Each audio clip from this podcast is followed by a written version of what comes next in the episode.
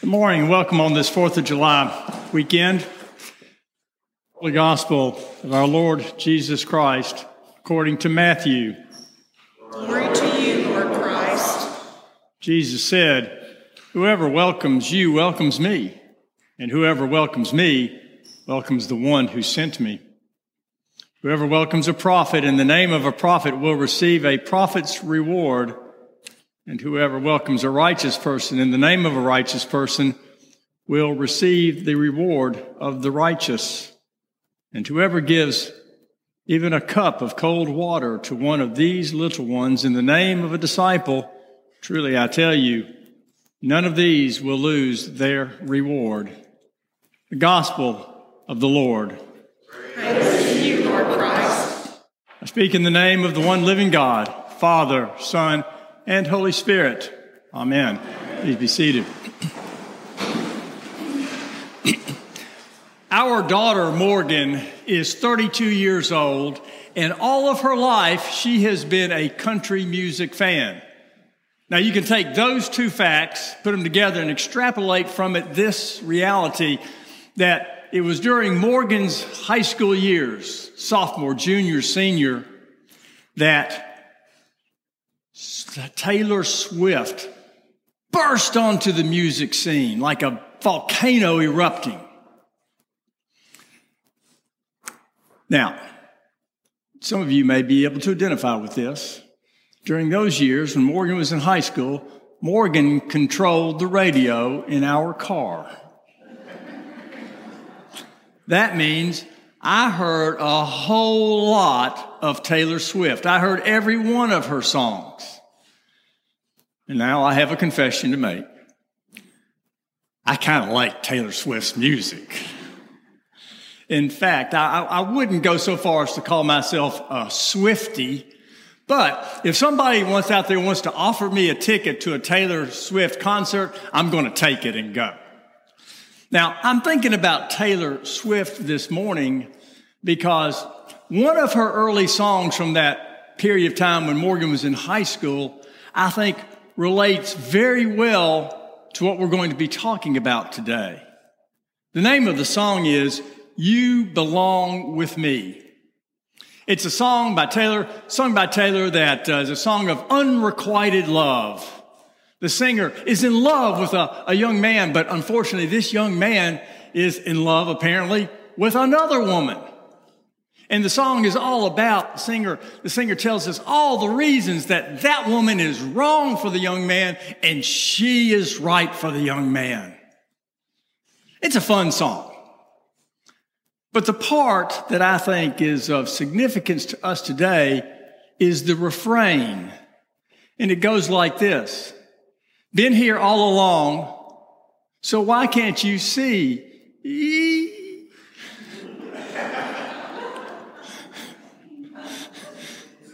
That's the best I got, folks. Been here all along, so why can't you see? You belong with me. You belong with me. This refrain, I think, is a perfect way for us to interpret today's lesson from Genesis. That's right. You heard me correctly. The story of Abraham and Isaac, the binding of Isaac, this very famous story is best interpreted through the, through the music of Taylor Swift. Now I want you to remember, you heard it here first, folks. We'll circle back around and I'll explain to you how this all intersects in a few minutes. But first, let's take a look at this story from Genesis.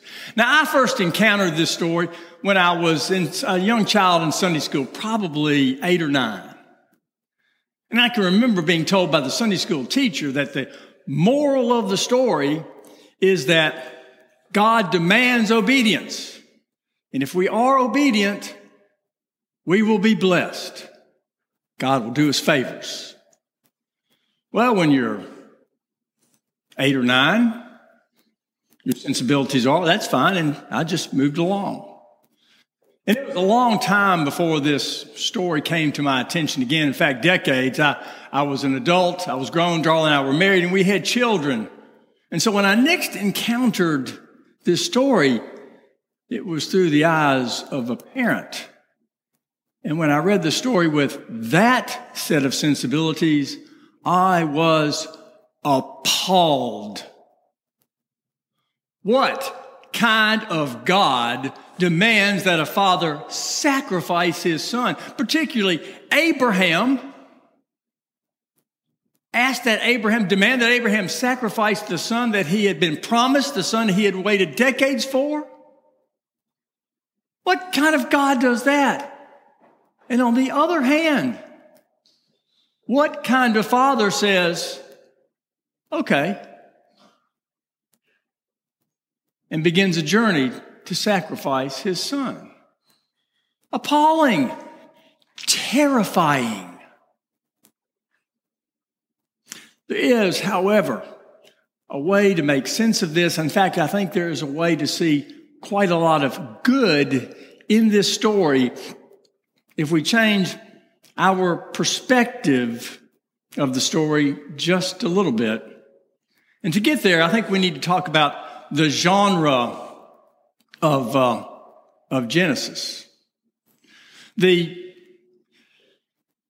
first part of Genesis, up until the appearance of Abraham, is described by biblical scholars as myth. Now, myth carries with it a lot of baggage. So maybe we could say allegorical stories. But in any event, these are stories that were never intended to be history, never intended to be taken as facts, rather stories meant to tell us something eternally true, an eternal truth about the nature of God, about, hu- about the nature of humanity, about our relationship with God. But with Abraham, the genre of Genesis switches. It now becomes saga. Saga has an element of historicity to it. Abraham really lived. Isaac really lived and their ancestors really lived. But saga is not pure history. It is not all to be taken as fact. There are elements of allegory or myth embedded in these sagas. Many biblical scholars believe that this story, the story of Isaac, excuse me, the story of, of Abraham and Isaac, the binding of Isaac, is one of those mythic allegorical stories inserted into the saga, meant not to be taken as literal fact, but meant to, to,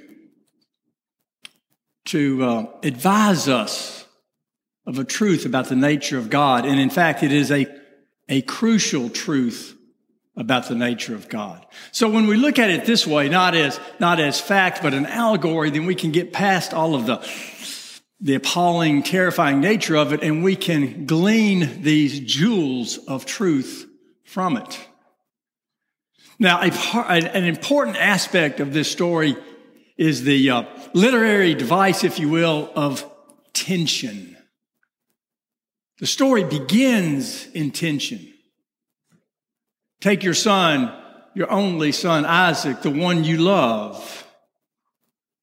Ten words. And we take those ten words and uh, do something we've been working with lately. And we can have a little midrash here where we, where we, we fill in the missing parts, the emotions, the feelings.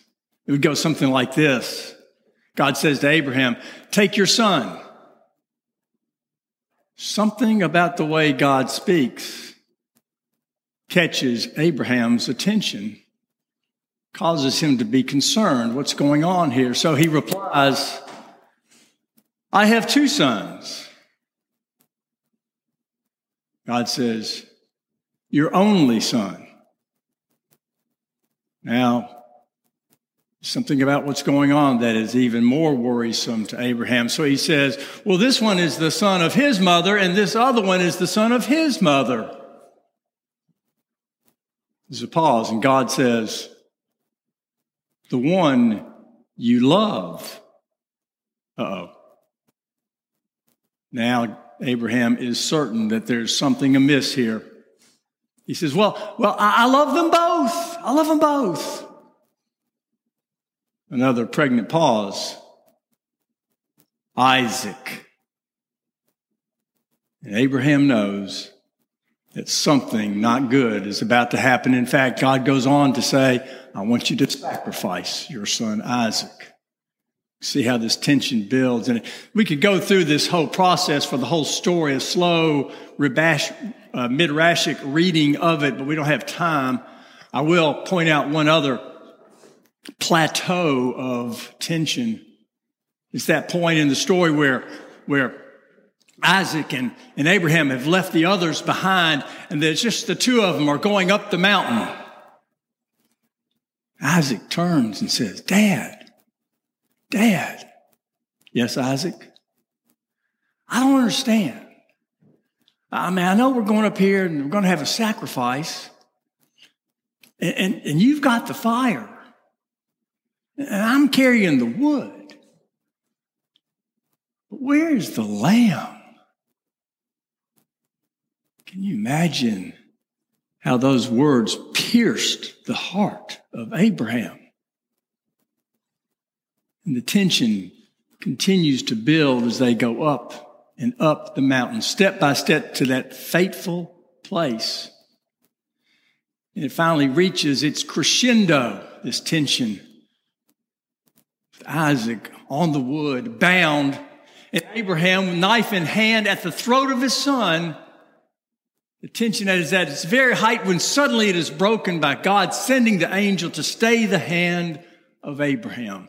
And it is what happens next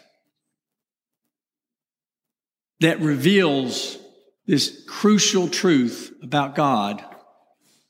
So what happens next? Well, from, from Abraham's perspective, not a whole lot. Abraham sacrifices the ram he's told to and then silently, wordlessly goes about that task and then packs up, goes down the mountain, goes home with his son. Kind of makes sense.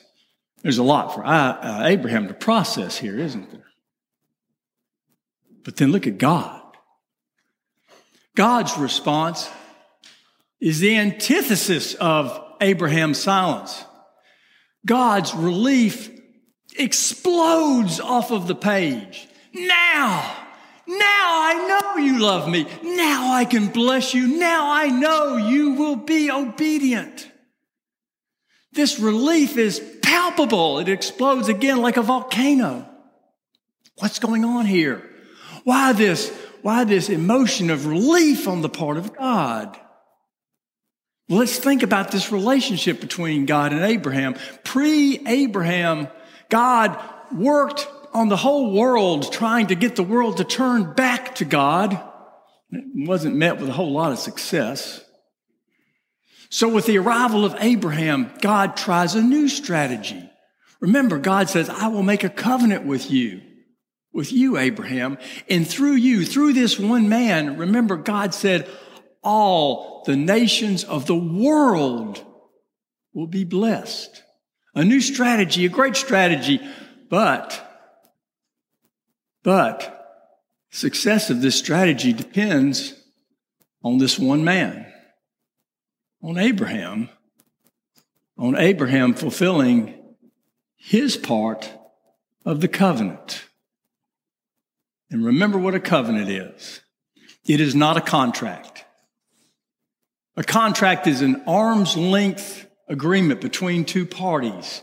And if one of those parties fails to fulfill his, her, its duties under the contract, the other party is released, has no obligations, but that's not what a covenant is. In a covenant, there is an agreement that the parties will perform in a certain way,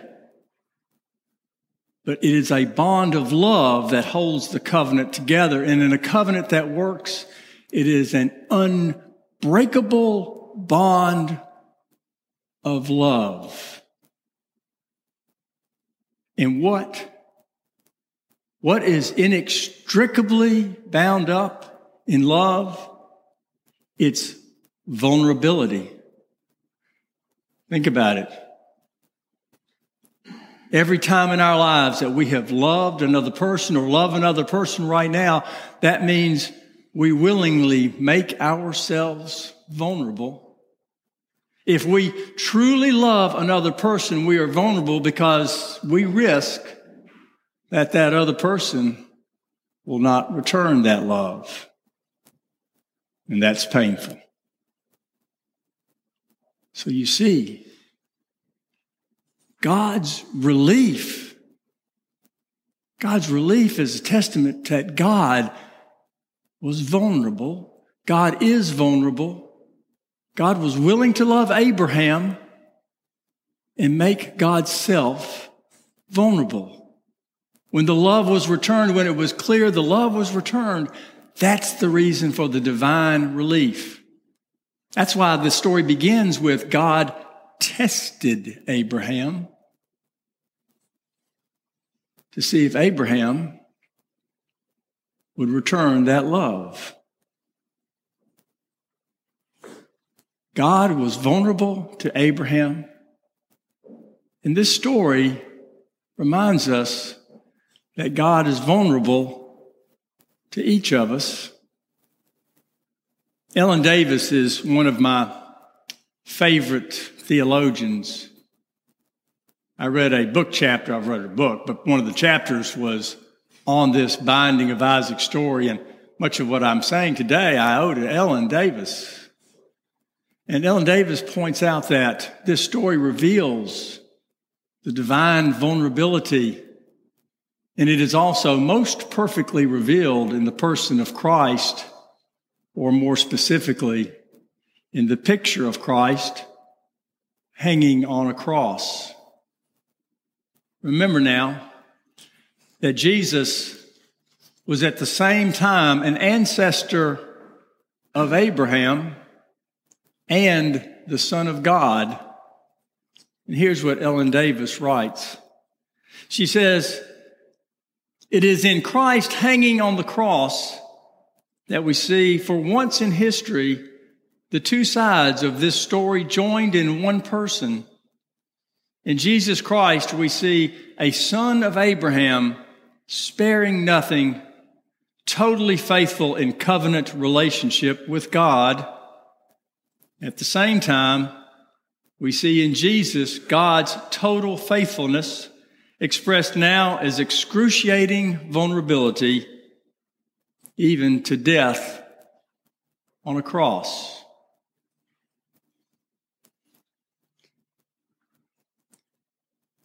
What this story of Abraham and Isaac, this picture of Jesus on the cross reminds us is that for eons, for all eternity, for as long as humanity has existed. God has been reaching out to us in love. God has been vulnerable to humankind. And every time, every time one of us or you or I turn away from God, then we exploit that vulnerability and hurt God. Nevertheless, for all of these eons, from the time of creation through Abraham, through Jesus' time on this earth, God has always repeated over and over been here all this time, so why can't you see you belong with me? You belong with me.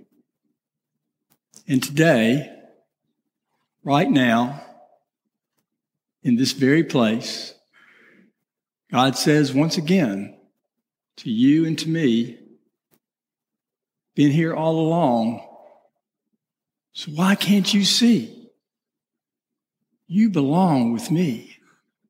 You belong with me. Amen.